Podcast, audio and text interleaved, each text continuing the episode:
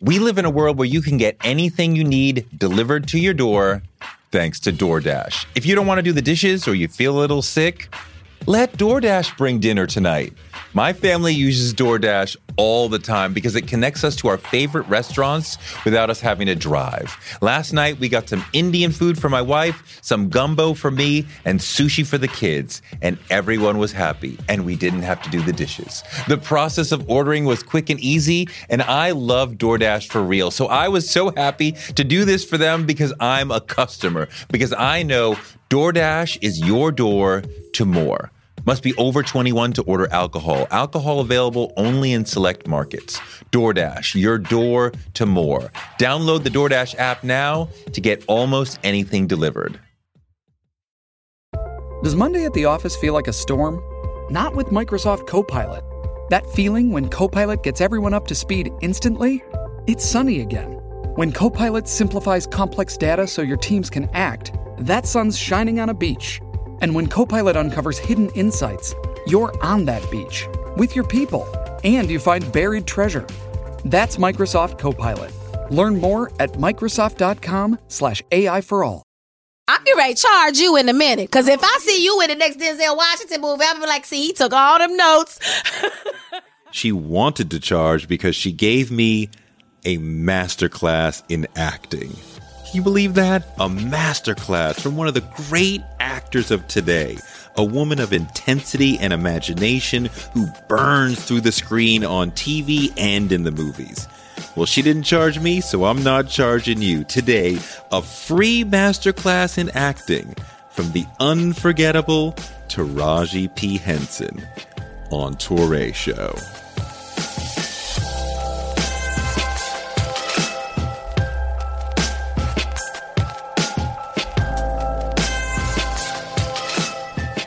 Toure Show is all about giving you fuel to help you use your dreams like a rocket ship to zoom off to another life. It's all about talking to amazing people about their core talent and exploring the reasons why they're successful.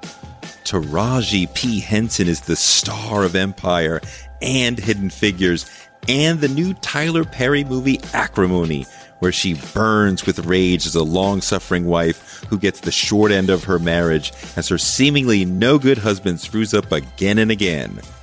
Until he doesn't. It's one of Tyler Perry's best movies yet. It's anchored by a searing performance from Taraji as she descends through anger into fury and madness. It's also a film that was shot in eight days, which is crazy. Tyler, slow down. But because Taraji is a really unique, powerful actor, I want to hear her talk about acting and how to approach character and how to use your instrument. Taraji always gives us memorable performances, and you believe her to the core, and you know she's a thoughtful, imaginative artist. I wanted to know how she does it. We met in a room up on the twelfth floor of the Ritz-Carlton, overlooking Central Park, in a gilded room befitting a true diva. She arrived full of energy and charisma and sunlight. What do you love about acting? Oh, my God. I guess for me, what I love is all the different characters and lives I get to look into and the characters I get to portray. Um... And it's, you know, it's really, it's hard because sometimes you get material where oh, you want to judge so bad. But if I judge the character, then I'm not being true to the craft of acting. You know, you can't judge it, the, these characters. That's why that your job is to bring them to life. No judgment. You leave that up to the audience. You know, you have to do your job. You can't judge the characters. You have to embrace them, if anything. You have to understand them. You have you to have... understand them. You have to embrace them. Um, you have to love them. Um, you have to, but understand the parts you don't like. Uh, maybe it'll tap into some of your ugliness, you know? If you use the art properly, it can help you. And is that sometimes harder than others to understand and empathize with the character? Yeah, I find that um, a lot of actors are like, oh, I couldn't do that. I ain't kissing no man, or, oh, I would never kiss a girl. You know what I mean? But my thing is, like, if you're an artist, like, a trumpet doesn't go, don't put the man lips on me. You know, a trumpet doesn't say, I don't want women to play me at all. It's a trumpet. It's an instrument. Its job is to play the notes. That's how I look at myself as an actor. This is my instrument. It just happens to be my body, but I am that instrument. And when you give me a script, those are the notes. Those, these are the notes of the act of this of this character, of this song that I have to sing or play. You know, and so I can't judge it. I just have to do it. I have to do the research to find out why this person is this this way. Why would I want to judge this person? Oh, I see why people would judge it. But so now I have to bring some humanity, because I don't want to play a character that people hate. You know, even the most ugly character I portray, I want people to empathize, at least to see a human. I mean, you know? In Acrimony, the character Melinda is difficult, right? Because yeah. she's marked by, like, she's this torrent of anger, right? Mm-hmm. When she gets angry, anything Watch right out. you say you say I could be the motherfucking devil. Yeah. Right? And and by that point you already know Melinda can be that. Yeah. So is that part of it, of like, see her on the page and be like, I have to love her. I have to find mm-hmm. the way to, you know, just feel with her, to to to sort of uh, agree with her. Yeah, I don't even have to agree with her. Okay. You know, I just have to understand where that anger and that rage is coming from. And once I understand that, then I, then I can play it honestly, you know. Um, to to to understand is to know. You gotta know it. You gotta gotta understand it to know it. You know what I mean? So, um, yeah. I mean, it was some dark stuff I had to do. I mean, we've all been on. I think we've all we all have the capacity of snapping. Humans can do that. Yeah. We battle those notions yeah. every day. You know. Road rage. How many times did you have an urge to jump out of the car and slap the shit out of somebody because they slammed on brakes in front of you for no reason? Yeah. You know, but then there are those of us who can ration with ourselves and say, you know, I don't like jail. So I'm going to sit my ass in this car and let that roll off my shoulders, you know? And then there are those who don't have that, where they just snap, you know? That's why we have shows called Snapped. Right, right. you right. know? So... You know, for me, I definitely have been in a, in a relationship where I felt wronged or someone hurt me to the core. And what's the saying? Hurt people hurt people, because right. the first thing, your knee-jerk reaction is, I'm going to get you back, you know. So I can't, I mean, I've had, you know, the urge to throw a brick through a guy's window, but then he could turn around and press charges, and I don't want to go to jail because I'm not jail material. I'm not trying to be nobody's bitch. I like cable T V, air conditioning. I like to eat when I want to, go to sleep when I like, space. I like freedom. So, and I don't like no problems with lawyers, you know. So take me to your process, right? Like, yeah. you, you get the script from Tyler, and mm-hmm. what is the first thing you do? Um. I get the script from Tyler, and the first thing I do is I read it, and I'm like, oh my God, this is amazing. And then I call him back and I'm like, this is incredible. And I said, okay, so we can do this on my hiatus, you know, because I'm off in April. He said, no, no, we got to do this now. I said, now? How do we do that? I'm working on Empire. I don't, I can't get off to do an entire film. Are you crazy? He said, no, this is what we're going to do. We're going to film it in ten days. It ended up just being eight. You, you shot Acrimony in eight, eight days? Eight days. And the original plan was for me to play Melinda throughout, from beginning to end.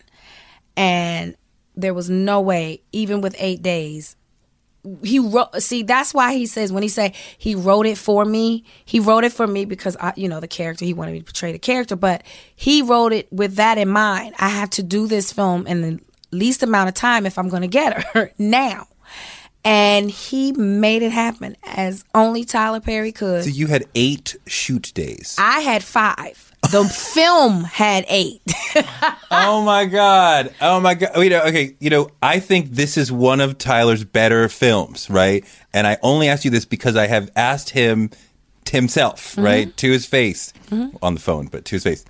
Do you think that he goes too fast? Does he shoot too quickly? I mean, isn't eight days quite short for a movie when he could have waited to where you're like, okay, now I have thirty days and let's do it a little more slowly? I don't think I could have played Melinda any better. I mean, here's the deal with with Tyler and myself. We're Virgos, so I know personally as a Virgo, I do my best work under pressure. That's just how I operate. I don't know what that is, but that's my history, you know. Um, that's why I don't like to go over what I have to do the next day. Like once I get the script, especially like even with Cookie, um, when I get, when I, I know her now, so I don't have to go over my scenes the night before. I literally go on the set. She lives in me, you know.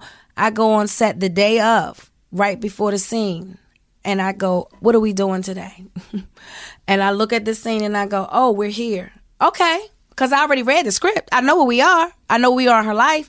So I, I, I, I don't want to steal the spontaneity of the scenes, the, the, um, uh, the, the, um, organic, you know, I need it to be organic as I'm saying it. Yes, because if you rehearse, this is how I, now I don't judge how people have their different sure. ways of working, but this is just how I work because actors have a peak now, you know, so you got to rehearse this, you got to rehearse it, you got to put the marks down, you got to block it for cameras. Then you come in, you got to do different sizes and this and that and the third. And the actor needs to be concerned about this shot. When that camera comes shot, in, yeah. You don't want to peek before that. See, I'm a vet now. I've been doing it for a while, so yeah. I always know about sizes. And for me, I can get there fast, you know? So I need a fast director. You can't, because you'll blow, you'll blow my high. You know, by that point, I've peaked. By the time the camera gets here, I'm like, I'm sick of saying the words. You know, so the type of actor I am, I worked well with Tyler. With I'm, he created a monster. I'm on every set like, you got that. Come on. All you need is this shot and establish where you are. Come on, move along. Like, So, so on Empire, we talking about like one, I mean, well, to get to that peak, mm-hmm. you talk about like one or two takes and I'm there. I literally can get it. I'm I'm just been doing it for so long. I know my instrument. This is my trumpet and I've carried this everywhere I go. So it's nothing you can tell me about my instrument. I know I can turn it on. I can turn it off. I'm not bragging. I just know how to play my instrument. Yeah, yeah, yeah. yeah. Take me back to... How so, start. So, side note, studios, I will save you lots and lots of money and lots of, well, we don't have film anymore, I guess, computer chips. Time. Time is money. But, I mean, like, if you're an artist, mm-hmm. go faster. Like, take my first take or my second take. If you like, run, if you're a football, you chasing the ball, you catching them, you want the fastest run, right? It's the same. I mean, and everybody doesn't work like that. I get it. But that's just how I work. Like I can really get, get to it. Is you know once I get that character under in my belt, I don't need a, a thousand takes. But on Empire, you improvise a lot. Yeah, like a lot. You know why a lot? Because I don't go over the. You know, it's not. I don't etch those lines in stone. So whatever I feel, sometimes I do and sometimes I don't. It just depends on what my scene partner is giving. Cookie's never gonna lose a battle. Someone said that to me the other day. They was like, you just not gonna get, you gonna, Cookie gonna always have the last word. I said, damn, Mike, this my empire. Nobody gonna come up in here and get the last word. Are you crazy? How is it different that first season when you were learning Cookie mm-hmm. to when you said, okay, now she lives in me and I know her better than Lee Daniels does? I think, I didn't say that. You said no, that. No, you didn't say that. But. um. I just think um, it was more exciting in the beginning because she was so brand new. Now, I think the writers are really challenged with how do they keep us challenged. Mm. You know what I mean? Because we do know, now we know these characters. It's been four seasons now going on season five.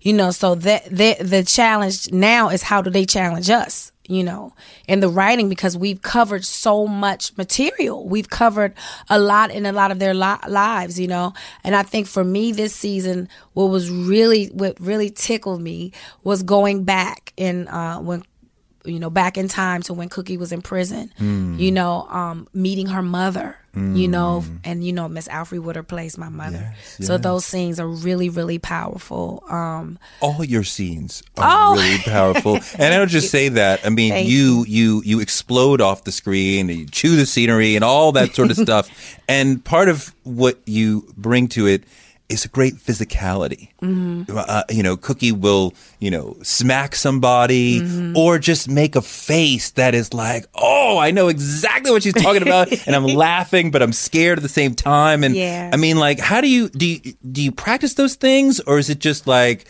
this is my instrument? It's definitely my instrument, but I, you know, I'm theatrically trained. So when you come from theater, you have to use physicalities because you don't have the luxury of a camera getting in. Yes. So if you're in a big house and that person all the way in the back row, they pay their money too. So they need to feel what you're saying. So you have to fill the space. So I'm very physical because I come from theater. I'm not afraid to use my body. Um, and then just training. I mean, we had a class where we had to Um, take on the formation of a of a, the animal. What do you think? What animal do you see your character as? And, you know, if it's a snake, well, let's see you be a snake. You know what I mean?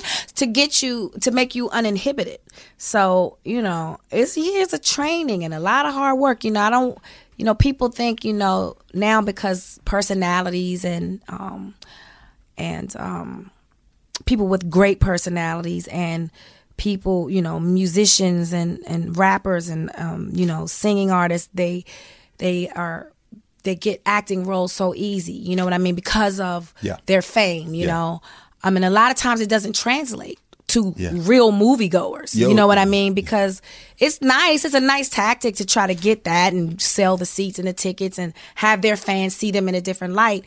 But, you know, when you're talking about thespian actors, like people who have done this, you can see the difference. I mean, yeah, you could totally see you the difference. You can totally see and, the difference. And, and, and, and that's not a disrespect. No, or, no disrespect. Yeah. But I mean, like, sometimes you see folks who are superstars in the real world mm-hmm. and they're just standing there delivering lines next to you on Empire. Mm-hmm. You're not even talking. And mm-hmm. you're still, like, burning and emanating larger than them. It's because you're acting and they're mm-hmm. just standing there. Yeah. Because it's a non, it's, it's because that's when you miss the beat about actor, acting being a craft. It's a craft. It's a craft that should be studied. It's not something that you just do. You can't just pick up a trumpet and play it. So what have it, you ever tried that shit? Yeah, it's very hard. I almost it's blew my neck out. It's very hard. So yeah, you can't you make can't, any sound if no, you don't really know how to use it. You have to train. So, t- so teach me, if you were going to teach me a few things about being an actor. About being a great actor, what would you teach me? I would just, first of all, I would see what you were working with. I would give you, because some people have, now there are those who, they're just naturally talented. You call it raw, right? And then, but guess what they need? They still got to be honed and trained. You know, it's still training there because it's, you just can't, you know. They're very rare somebody can is just born to just sit down and be able to play the piano. But then you have somebody who can play the piano because they know notes really well, and then you have classically trained. There's a difference. And you can tell when you put them in a room and close your ears. You can see who's classically trained and who's not. And I don't even play the piano. You know, it's the sure. same thing with acting. So I would have to see what I'm working with first. Do sure. you have a raw talent? Is Can I? Can it be taught to you? You know, a lot of it can't be taught. A lot of it is just built off your instinct, you know. Um, actors who aren't afraid to listen to that instinct inside. A lot of uh, great actors is knowing who you are, you know, um, because I I have this saying, if you're missing it in life, in your own life, you're missing it on the page. Mm. You know, if you are scared to deal with yourself, that man in the mirror, then how can you take on this whole other character with their issues and problems? And if you're, because if you're afraid of your own, that means you're not vulnerable, even with yourself. Mm. So how can you go to these vulnerable places with this character? See, I'm real with me. Yeah. I know what is wrong. I'm cool, and I'm cool with all my to- my to- um, tics and quirks and differences. Like, I'm okay with me. You know, I'm okay. So, and I know what's, what my flaws are, and I'm okay with them. I'm okay with that because I don't want to be perfect because I don't know what that means. Tell me more about the craft. What else do I need to know? You need to, like I said, know yourself. Um, um, the craft of acting, you have to do a lot of reading. I did a lot of reading Shakespeare. Um, acting should you should be able to act it. I saw a beautiful play. I can't think of the name of the play, but it was all deaf actors. Okay. Um, and um, acting, sometimes you can't even vocalize what you're saying, but I should still be able to feel you. I mean, The Shape of Water. I mean, it's so powerful. We, we can feel go on and on. Entirely, the whole movie. And she it never, one speaking moment, right? Mm-hmm, mm-hmm. And um, what was that other fabulous um, film? Um, it was a non-speaking film. The Artist. Come on now. You see what I mean? So there's so many layers to acting. So we have to build those layers up. I know for me, it started with, you know, acting one oh one. I forgot what we studied in acting one oh one. Moments before, and where are you coming from, and what is your inner monologue? And it's a lot. It's a lot. Did that happen at Howard? That all happened at Howard. It seems, it sounds to me from reading about you that you are one of those people who... Uh, we see the H B C U was mm-hmm. important for you, that you needed that to get to where you were going. Some mm-hmm. people don't need that, but some people it's really, really valuable. Is mm-hmm. that the way you you look back at it? Um, I just felt like the H B C U um, experience gave me a sense of self. You know, even though I was from the hood, you know, we were still reading books that told us, you know, Columbus discovered America. You mm. know what I mean? Mm. Um, we spent like one week on slavery. You know, we didn't really understand the, the meaning of blood is thicker than water. No, we didn't get into all of that, you know. So I didn't really have a sense of self. All I knew was the hood, you know, and that's ignorant. You know, so I... going to school was very important for me, and, and particularly at H B C U, because by this point in my life, my mother had already showed me more than the hood. Even though I was from the hood, I would, I love to say this, on the weekdays, I was playing with Shaniqua, Shaquanda, Beck, um, Boo Boo, and the Man Man and them. And then on the weekends, I was with I was with um, Mary Beth and Becky and Jock and Brosh and, you know, and their moms, Ann and Mary Sue. And so I was a very well-rounded kid, you know. But the education is when I got to Howard and I learned about all of these incredible um, black people who contributed to the country and to the world. And I mean, I, I just became alive. I mean, I just felt nurtured there. Do you understand? I felt safe. I felt safe to be me. I felt safe to... Um, to be militant, you know, because there were things that were pissing me off that once upon a time I was afraid to have a voice and say and speak out, even though I knew it was wrong. You know, Howard gave me a voice as a black woman, and you need that voice in Hollywood. And another thing, um, training as an artist at Howard, you know, they didn't give a Ah, they didn't care about how pretty you were, how light your skin was, how pretty your hair was. Can you hit this mark, hit these notes, say these lines, and make these five hundred people in this room feel it? I don't care what you look like. And you would be replaced on a dime, honey. Oh, I don't care if you were in the chorus. Mike Malone, may he rest in peace. He was the head of the musical theater department. He would walk by each singer. And if you were missing a note, sit down. Next. So... I, that program developed such a tough skin for me. Not only that, um, my another professor, very important to me, Henry Edman, who's gone on, may she rest in peace. And we kind of looked alike, which was kind of odd. But anyway, she, um, she, I remember going into acting one oh one, and the first thing she said to us is, get show business out of your mind. It's called business show. Stick with me to this day. And what does that mean? That means that it's more than just show business. It's a business. It's a business. And you sit back and wonder, whatever happened to such and such? He was so talented. She was so talented. Talent is not enough. Well, especially for black actors. For any actress. It's not enough. But especially anything you say for one actor, for black, is especially of just course. that's a that's a given. That's a fixed. Yeah, that's an it. Throughout society. Absolutely. Yes. Absolutely. Yes. Yes. But, you know, it's business. And I always knew that. So I never looked at it as just this, ooh, getting high off of this show because I got a show. No, I'm always thinking ahead. I'm always thinking future. I'm always thinking about an empire I'm trying to build. Indeed. It's more than acting because, you know, you're not going to be young, sexy, and fine forever, although I am. um, but Amen. But, um, you know what I mean. Yeah. You know, at some point, I'm I'm going to get tired. I'm going to get tired of throwing the lashes on. You know, I'm going to figure out another way to be. You know, it's just after a while, you know. Um, it's going to be a long while, honey. I'm thinking maybe a hundred. Um, but, no, but you know what I'm saying. You yeah. always have to be forward thinking because at any minute, I just don't want to be, I don't like to be at the mercy of someone else. We live in a world where you can get anything you need delivered to your door thanks to DoorDash. If you don't want to do the dishes or you feel a little sick, let DoorDash bring dinner tonight. My family uses DoorDash all the time because it connects us to our favorite restaurants without us having to drive. Last night, we got some Indian food for my wife, some gumbo for me, and sushi for the kids. And everyone was happy, and we didn't have to do the dishes. The process of ordering was quick and easy, and I love DoorDash for real. So I was so happy to do this for them because I'm a customer, because I know DoorDash is your door to more. Must be over twenty-one to order alcohol. Alcohol available only in select markets.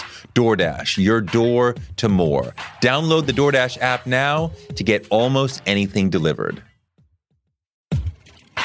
One of the people who helped inspire me to want to be in broadcasting is Oprah Winfrey. She's an inspiration for so many of us, but her daytime talk show was so incredible. And it told me that you could be Black and authentic and real on T V. And that made me want to do it too. Black Stories, Black Truths is N P R's new collection that's a celebration of Blackness. Each of N P R's Black voices are as direct, varied, distinct, and nuanced as the Black experience itself. In the Black Stories, Black Truths collection, you'll hear stories of joy, resilience, empowerment, and how to create world-shifting things out of struggle. Every episode is a living account of what it means to be Black today, told from a unique Black perspective. Black perspectives that haven't always been centered in the telling of America's story, but now they are the story. On N P R's Black Stories, Black Truths, you'll find a collection of some of N P R's best podcast episodes celebrating the Black experience.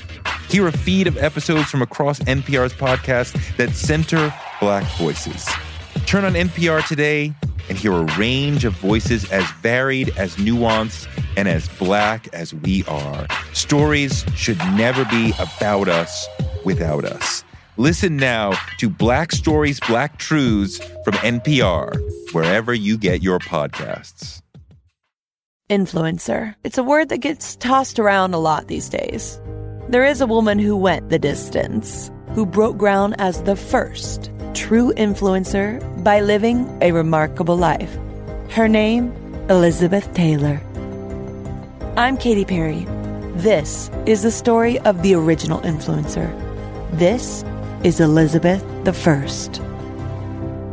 Elizabeth the First, the podcast, wherever you listen. Look, we all know as a Black person in America, it's really easy to get killed.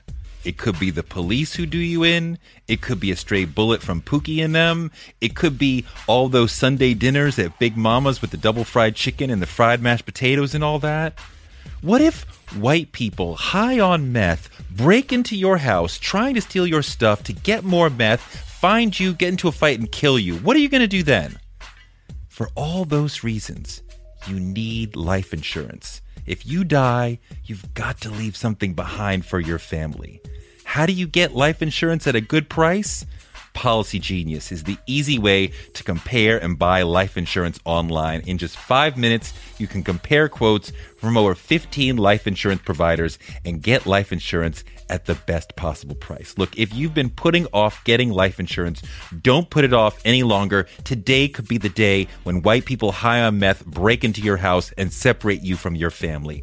Don't leave them stranded without you. It's never been easier to buy. Rates are at a twenty-year low. Policy Genius dot com is the easiest way to compare and buy the life insurance you need to give your family the peace of mind that they will be okay after you're gone, after Jim and Jim Bob break into your house high on meth and kill you. Take me back to when you were first figuring out Cookie mm-hmm. and what you did to figure out what she was going to be, because it gives you part of it on the page, mm. but then part of it you have to fill in, right? Yeah. The backstory and mm-hmm. how to embody this. And so talk about how you did that. Okay, so I read the script and, you know, everything wasn't there. Um, certain pieces were there, like she went to jail. You knew that her and Lucius sold drugs to um, so their family could eat and to make their dreams come true, right? And so you, I did know that he was the talent. You know, Cookie was like the mastermind behind it all. Um, and so I knew she had three sons, and then she gets out of jail and she's trying to fix this relationship with her estranged son. Okay, all of that is in the script. She has a gay son. She has a young son who's just stupid. And then she has, you know, her older son who has mental uh, issues. So this is what the audience know. This is what is in the script. But then now I go in and I go, well, okay, we have to find a reason why she goes to jail and she doesn't tell. Now, why didn't she snitch? Like, okay, I know she loves her man. Got to be deeper than that. You know what I mean? Because then the people are going to think she's stupid. Because I love my man. I went to jail. They're going to hate her right away. Has to be something stronger, the reason why she went to jail.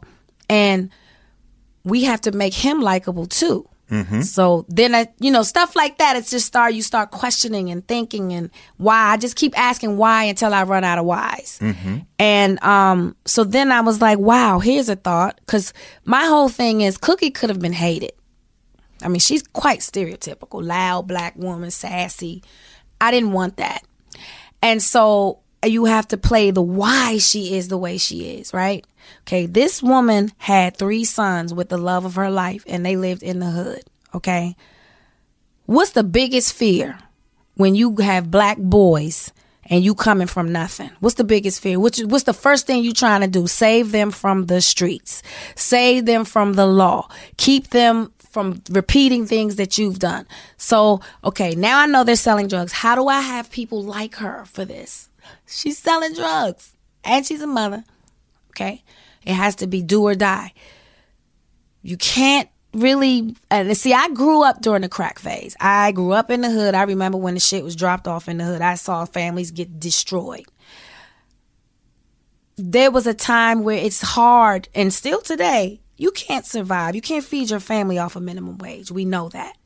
That's why I don't ever fault. I get drug dealers. I get it. I honestly get it. I don't condone it at all. Right. But the, the urgency in, in Cookie and Lucius's ordeal was they had three boys. They have a dream. How do they get to it? I don't. All I know is I will sacrifice whatever I have to to spare my kids. I do know that as a mother. What they did was horrible. Selling drugs in their community was bad. But look what they did. She sold the drugs. She did the time, seventeen years flat. The reason why she chose to go is because if she, if the father went to jail, who was going to raise those boys? She didn't have the voice or the talent. He did. She was just the mastermind. So remember when he went to jail, he his album was about to blow. That was the her way out. That was the her son's way out of the ghetto. They were not going to be statistics. statistics. They were not going to sell drugs. They were not going to be in jail or in prison or dead. And that was a sacrifice only a mother could make. You understand? So when you make it that deep, now you got the audience. Now the audience is like, Cookie, Cookie. Because who doesn't understand that? And you put that kind of depth, you go beyond it's the stereotype. Do or die. If you don't make it do or die, you move, you lose the audience. If you're vague with it, the audience will miss it.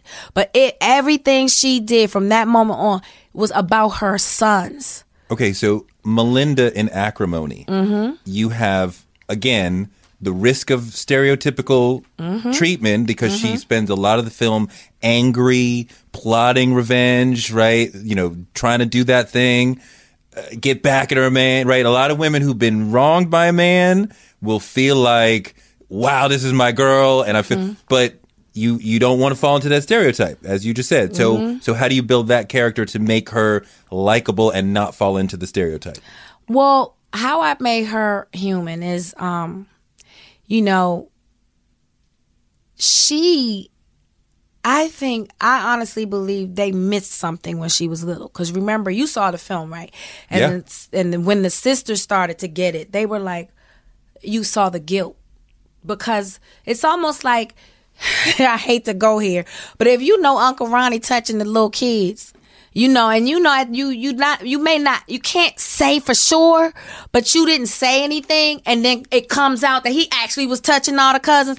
You gon' you feel guilt because you know that there was a point where you knew you could have said something to stop this, but you didn't, and that that's the sisters. I mean, that was a bit extreme, but the sisters felt that way when they were like, "Oh my God, remember how angry she used to get?" Mm-hmm. See, they they missed something when she was a kid, and that would have prevented all of this if she would have gotten the help she needed. Mm. You know, mm. if they would have spoke up then, we wouldn't be in this mess, would we? Because they do say it.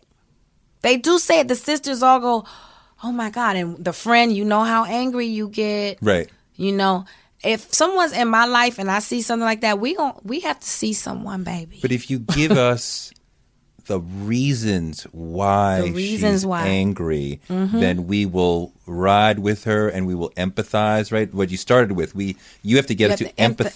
Empathize, to understand, to at least understand, to go, oh, wow. And that lets us go on her journey with her. Mm-hmm. And not looking, against her. Not, not against judging. Her or, or looking at her, mm-hmm. right, right. And maybe seeing a glimpse of yourself in her, you know? Take me to right before a scene, mm-hmm. let's say on Empire, what are you doing? I know you said you, you look at the lines real quick, mm-hmm. but you don't memorize the lines. Mm-hmm. You, you kind of know we're going in this direction. We got to get to the stock opening, but mm-hmm. how we get there right. is however we get there. Mm-hmm. So, so what are you doing before the scene to get ready?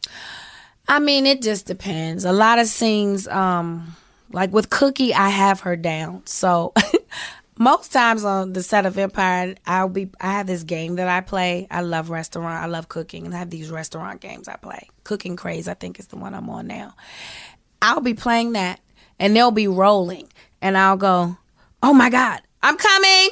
I'm coming. Stalling so I can finish serving my customers. And then I put it down, and I go, I swear to God, my sister is right there. She's my assistant. She can vouch for me. I literally can do that. Um, I've been doing it for so long, you know. So there's no prep. It's it's you know, it just depends. Like if it's a if if it's a if it's a scene that it requires emotion, um, you know, I may take a beat before and I'll get quiet. I'm telling you, once I get the character, there's nothing to beat over the head anymore. Mm. You know, um, now it's different. Like if I'm portraying um a character true to life, like Ann Atwater, which uh, enemy Best of Enemies comes out sometime later this year. Okay. And, um, you know, this woman was like heavier than me. And she had an afro, a short afro, and, you know, it was a period piece. You know, those are a little more challenging because you have to stay in the moment. I, no, not even. I am a clown. I like to have fun. So I live, live in between takes. That's why I do all of my research and homework before I get to set, because I like a fun, upbeat set. Like if I stayed in Melinda all the time, I'd probably slit my wrist. Mm-hmm. That's a dark, I'm light. I'm sunshine. I walk in the room, I'm lighting that bitch up, you know? So I'm a light person. So if, especially when I'm dealing with the heaviest of subject matters, it's imperative that I laugh in between takes. Mm. When they talk about actors need to listen and react, what does that mean? That means you keep everything afresh. Like I have to do here with you, just because it's not scripted, you know, I'm I, I have to listen. So when it is scripted, you know, sometimes um, what I was going to say is that it's not scripted, so it forces us to listen. I can't go on with this interview until you ask me the next question, so that forces me to listen. But what happens is when you have a script, you already know what the next person is going to say. But the the craft, the art comes in when you can say those lines and you can actively listen. And although you know what you're going to say, say it as if you didn't know what you're going to say. And at first you get caught up in that. And how do I sit here and say it like I don't know I'm going to say it? Right. And you get caught up in that. If you just shut the fuck up and listen... It'll all make sense. And one day, I was like, my brain was like, how do you do it? And I'm thinking it's in it's sitting and it's, you got to do like this. Looks like I'm not good. And then one day I was like, all of that chatter in your head is noise. Shut the fuck up and listen. Uh-huh. Like, really do it. That's in so much of your art of like one take or two mm-hmm. takes, do it quickly, shut up and listen, and just sort of like be, be in a, the moment. Be in the moment, be a vessel and just let it flow, instinct mm-hmm. and right? And like now, I, I do all the training and I now I can't just... even judge what I... See, here's the deal with the pro- my process. Once I've done my process, once I know this character, once I've done all the research, all the back uh, story, I have this cert- uh, person. So now I know this person. Now I then can't judge what this person is saying to me, you know, because I do this whole thing... Before, while I'm reading the script and doing my research, where I get the character and I go, talk to me, Melinda. You know, when I get to a place in the script where I don't know what this person is saying, I close the script and I say, talk to me. Because if I'm literally letting this character use me as a vessel, see, some actors will force it. Well, I think this is what she's saying. Mm-mm. I close. If it doesn't come to me easily, I put it away. And I say, I'm not going to go past this page of the script until Melinda talks to me. And it might not come there. It might be as I'm driving. That's what the fuck she meant. And I'll pull over and I'll write it down. That's what she meant. Then I'll go back to the script and there's a new eyes, new fresh eyes on it. Because, ah, I've had another ta-da moment. Mm-hmm. And see, I read my scripts a million times. No joke. I'm still reading my scripts while I'm in the filming. Because you, fresh eyes every time you read it. Oh, I didn't realize that character said that. Oh, my God. And page thirty-two, the man passing on the street said the same thing. That's more information about the character. Now, you talk about empathy, right? Mm-hmm. And these sort of things. But the character in Hidden Figures, she's easy to empathize with. She's a mm-hmm. hero, mm-hmm. right? She's a role model for mm-hmm. our girls and our boys and all of that stuff. So what is the challenge there? Um, still the challenge for Catherine is um, the period. The time. I'm a I'm a loud girl. I'm gonna tell you what's on my mind, and I'm not running no forty-five damn minutes to no bathroom. You ain't got no one closer, and I ain't running in these hills. Why can't I ride a bike? You know, because I come from a different era. You know, so I have to sit on that. And I'm here, girl. I'm I'm very animated when I talk. So there's a certain poise those women had. You yes. know, so that's hard for me to do. Because as soon as they yell cut, I was like, "Woo, child! I was tired. So I was being still too." I was baby magic as a kid. I had a lot of energy. I still got a lot of it. You wake up in the morning like this, or you need no, to? No, it takes me a minute. Your... It takes me a minute. You know, it gets about you know ten o'clock. I'm good. Are, are you a coffee morning person? I or... used to be, and then it was killing my, destroying my stomach, and I oh. had issues, and I couldn't do it anymore. So, what's the difference between a good actor and a great actor? I think a great actor listens. A great actor doesn't judge. A great actor is uninhibited. You have good actors, but you can look at them and say, mm, they still feel this kind of way about themselves. They didn't go all the way there. They mm, might be a little scared. Maybe something they didn't work out. I don't know. I can't. I can just tell a great from a... We all can. We all can. Who's a great actor? Um, great actor, I would say the ones I've studied. Yeah. Bette Davis, Lucille Ball, Diana Ross, um, um, Mar- What does eating healthy mean to you? Whatever your eating goals, Thrive Market is the best place to get all your groceries and household essentials. And getting Thrive shipped to your door is like having a great supermarket right outside your house. I love that Thrive Market carries brands with the highest quality ingredients and ethical sourcing methods.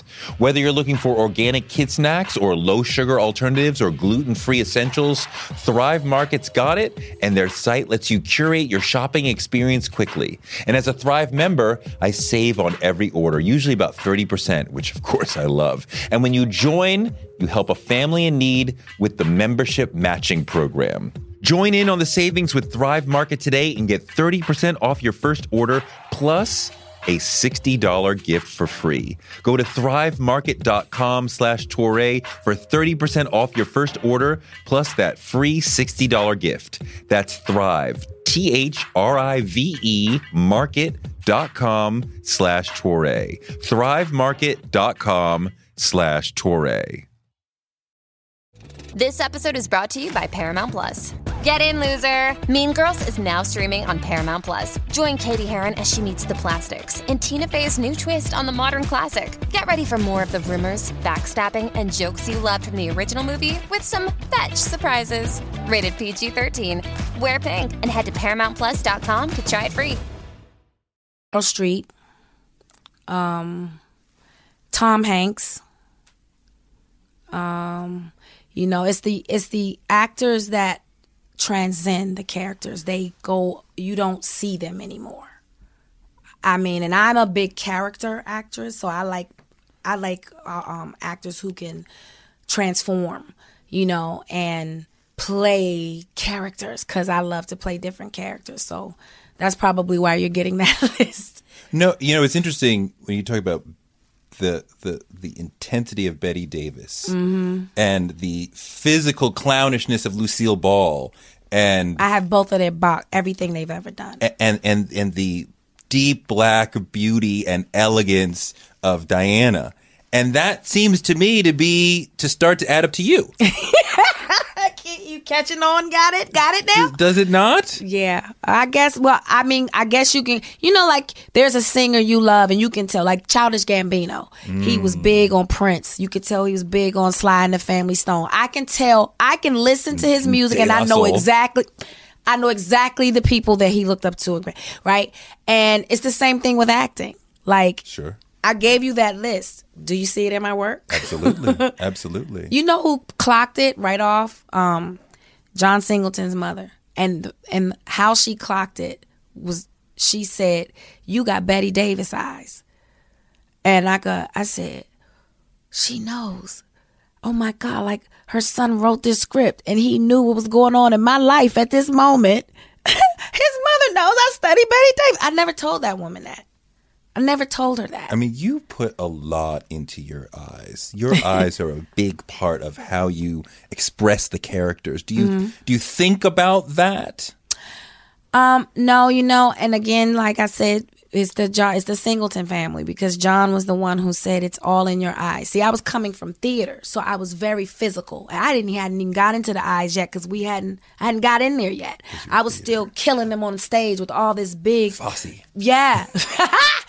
And so, you know, the first thing I was told when I got to Hollywood was, bring it down a bit. You know, you don't have to be so big. The camera, the camera. But I didn't know the camera yet.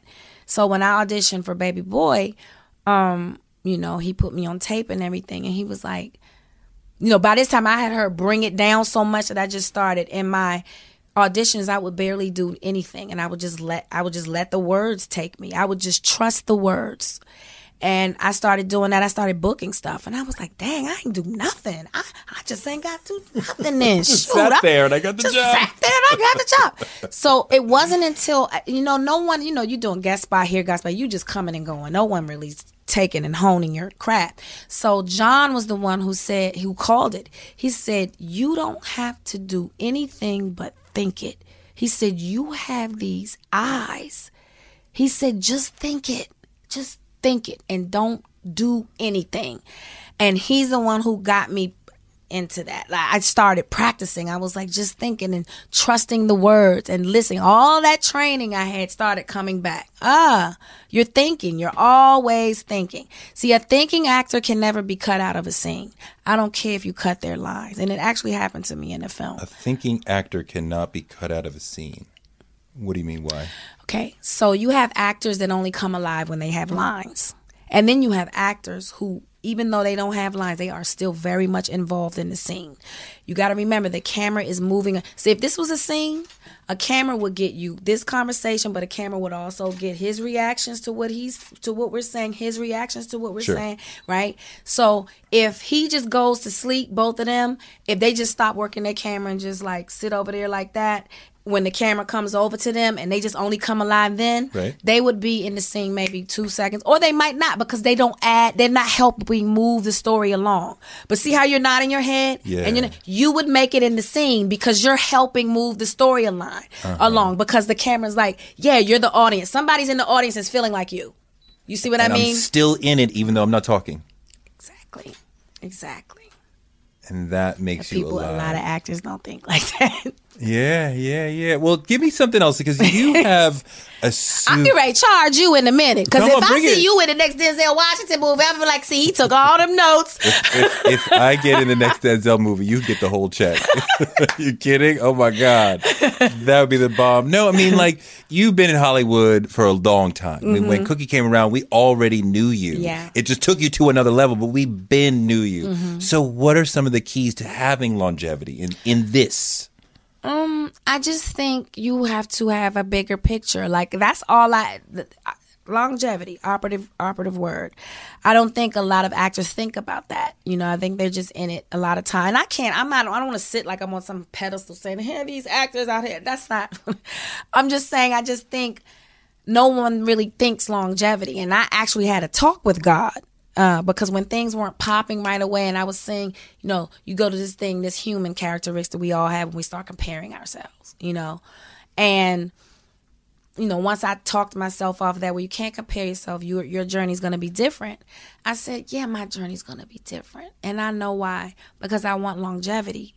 That's why things aren't popping so soon. Because God has a plan. I'm here to stay for a very long time. My story is not overnight success. It's the little engine that could and that did, you know. And once I was clear on that, then I was able to walk into my greatness because it was happening. But then, you know, we get that hurry up and wait syndrome or that hurry up. I can do it better. God, I, I know better than you. I should have got that role. No, you didn't get that role because it wasn't yours. And the roles that I'm sending you your way is setting you up for what you asked me for, longevity. So I was very clear on that. And that's why my career is steadily doing this, because I know what I'm doing, because I was clear on what I want. And Empire has changed your career, right? Empire like, totally changed my career. Like, like, do you, do you audition anymore? Um, no. No. They, no. they, they, they send you a script. Do you please be in this? Yes. Basically. Yes. It feels so good. Okay. I mean, I know it's amazing. I know it just in my little career when you move from pitching, pitching, pitching to people pitching you, yes. And it's like, oh, this is this is much nicer. Ooh, honey, you could take a, you could, you could, you know, you could breathe a little bit. It's hard. It's a hard grind, fighting and cheats, having your people calling every day. Did I get it? Did I get it? Ooh. That's. You know, thank God I'm over that. That was bad for my nerves. I smoked cigarettes then. No more. No more. What's your superpower? Love. Yeah, I think it's love. I just love. I love to love. I do. My daddy named me, and my na- my first name is um uh, my middle name actually Penda means love in Swahili. Really? And Taraji means hope. Hope and love. I'm full of hope. Only a hopeful person can move out to L A with seven hundred dollars in their pocket and their toddler talking about, I got a dream. And a child. Yes. I mean, in another context, that's crazy. Like, she was an irresponsible parent moving to Hollywood with seven hundred dollars and a small child who relies on her. But when it works out, it's like, oh, well, she was a visionary. She's brilliant. But... That's that was a tough decision. Mm-hmm. Oh, well, once I make my mind up about something, it just, it's not tough. And my dad was my biggest champion. May he rest in peace. He was like, you can do it. You can do it. You're the only one in your own way. You can do it. And he was right. Was he a big influence on you as an actor? Uh, yeah. Actually, he's where Cookie comes from. People think it's from a woman. It's my how, dad. How did you get he, Cookie from... Your my father. Dad, um, her no holds barred attitude. Like he just, he used to shoot straight from the hip. You either liked him or you loved him. He, you either liked, loved him or you hated him. There was no, because he was. What was his name? Boris Lawrence Henson. What did he do? He was a metal fabricator, and he worked for the city. Um, but he and could, I mean, he could do anything with metal. He was an artist. He always was like, I want to, I want, his dream was to be an artist. And he, he was like, should I use both Boris Lawrence or just Boris? Or should it be Boris Lawrence Henson? Anyway, I miss him. But he was my biggest champion. And like with him, I was fearless. He didn't teach me to fear anything. So, I mean, I don't ever remember being scared moving out to L A because all I heard from him is, you're going to make it. Get out there. Just get out there. Get out there. You you can't catch fish on dry land. What you doing here? You know, he was like a coach, you know. And I was like, yeah, yeah, I'm great. And he would say things to me like, you're the greatest actress. Walk like it. Walk like you're the greatest actress alive. You already got that Oscar. He was telling me this when I was like, you're going to win an Oscar. And I was like, what? This is before I even knew I wanted to act. And it was so sad when he died two weeks before I sang on that stage. It was just, that sucked. How long ago did he pass? In oh six. February, was it nineteenth or sixteenth of oh nine? Oh, oh six. Yep. Did you take him with you on the stage? Yeah, I had a locket on, on with his ashes. That locket helped me prepare for, it's crazy. That locket helped me prepare for um, Benjamin Button. Mm. Because sometimes as an actor, you have to um, use things from your life if you're not feeling it. And I know this is weird, but um, I'd lost that locket and I couldn't find it. And I was freaking out. I was freaking out because I was about to go away to New Orleans for like uh, three or four months. And I wanted to, I had to have my locket and I was freaking out. And there was a scene in Benjamin Button where I was panicking because I had to hide the baby because, you know, what if they find the baby, you know? And I was sitting there and out of my frustration of looking for my locket, I sat there for a while and I just started rocking and I was like, I'm going to find that locket. I'm going to find it. It's going to speak to me. It's going to... And I got up and I, and as this is going on, I'm thinking about Queenie and this baby. So I go over and I open up the jewelry box. I swear to God, I saw the chain do like this. It was very thin chain, so it fall into the bottom. And I heard my dad say, look down there, little nigga, because he called everybody nigga. Look down there, little nigga, I'm down here. I swear he was talking to me. And I looked down and there was the chain and I pulled it out, but I pulled it out as if it was the baby, that precious. And I put, this is the shit I do at home when no one's looking. My dog at the time, Willie, he would run around looking at me like, what is she doing now? But I, cr- I found a little container for and I cradled it in the container like it was Benjamin Button. And then I placed him in a safe place. So when I had to go do that scene, I just remembered that, you know, that feeling, that moment, yeah, you know. Yeah. Sometimes it's um, abstract, it's objects. Sometimes it's a person. Sometimes it's just a feeling. I remember when I got brain freeze that time, you know, how am I to make it seem like it's cold in here? You know, certain things like that artists uh, do. No, I could do this all day with you if you wanted. No, and I love it. I love it. I mean, you know, I, I go back to your dad. Um, yeah. Only because my dad just passed like two weeks I'm ago. I'm so sorry. Thank you. And so it's just so, it's so fresh for me. And think about others who are in that same club and how you deal with it and go on mm-hmm. as an artist when it doesn't like... leave you. It's like Mm-mm. this thing that sort of sits there and you can forget about it and then it comes back and mm-hmm. like, oh, I want to call him because he would love that I did this or, if you I know. I could just hear his voice right now, his laugh. He had this laugh, man.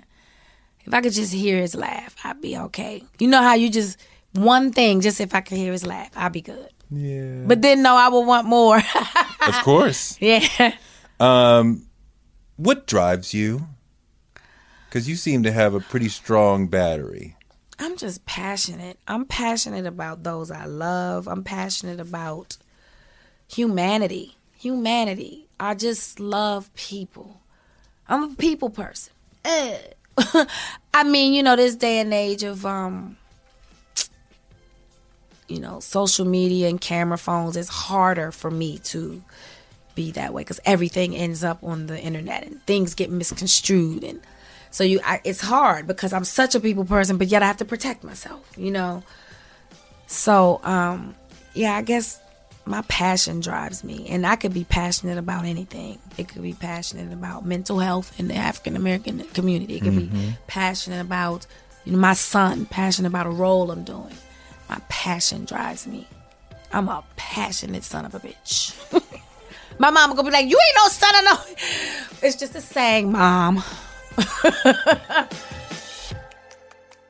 Taraji is a national treasure. She's an incredible actor, and it means so much to be able to sit and talk with her about her craft. Thanks to Taraji for her time, and thanks to you for listening. You can make your dreams a reality, and I hope this show can help. I'm on Twitter at Toure and on Instagram at Toure Show. And if you like the show, please subscribe, rate, and review, and talk about it on the socials. Spread the word. Toure Show is written by me, Toure, and produced by Chris Colbert and Matt Ford, with help from Shelby Royston and William Jolly and Chuck Marcus and Cadence thirteen Studios. We're beaming to you from Brooklyn, baddest place in the world, and we're back next Wednesday with more knowledge from amazing folks, because the man can't shut us down. Join us next Wednesday when my guest will be Michael K. Williams from The Wire. The week after that, we got the nineties R and B legend Tony Braxton. And the week after that, Hollywood star Vivica A. Fox. That's how we do on Toure Show.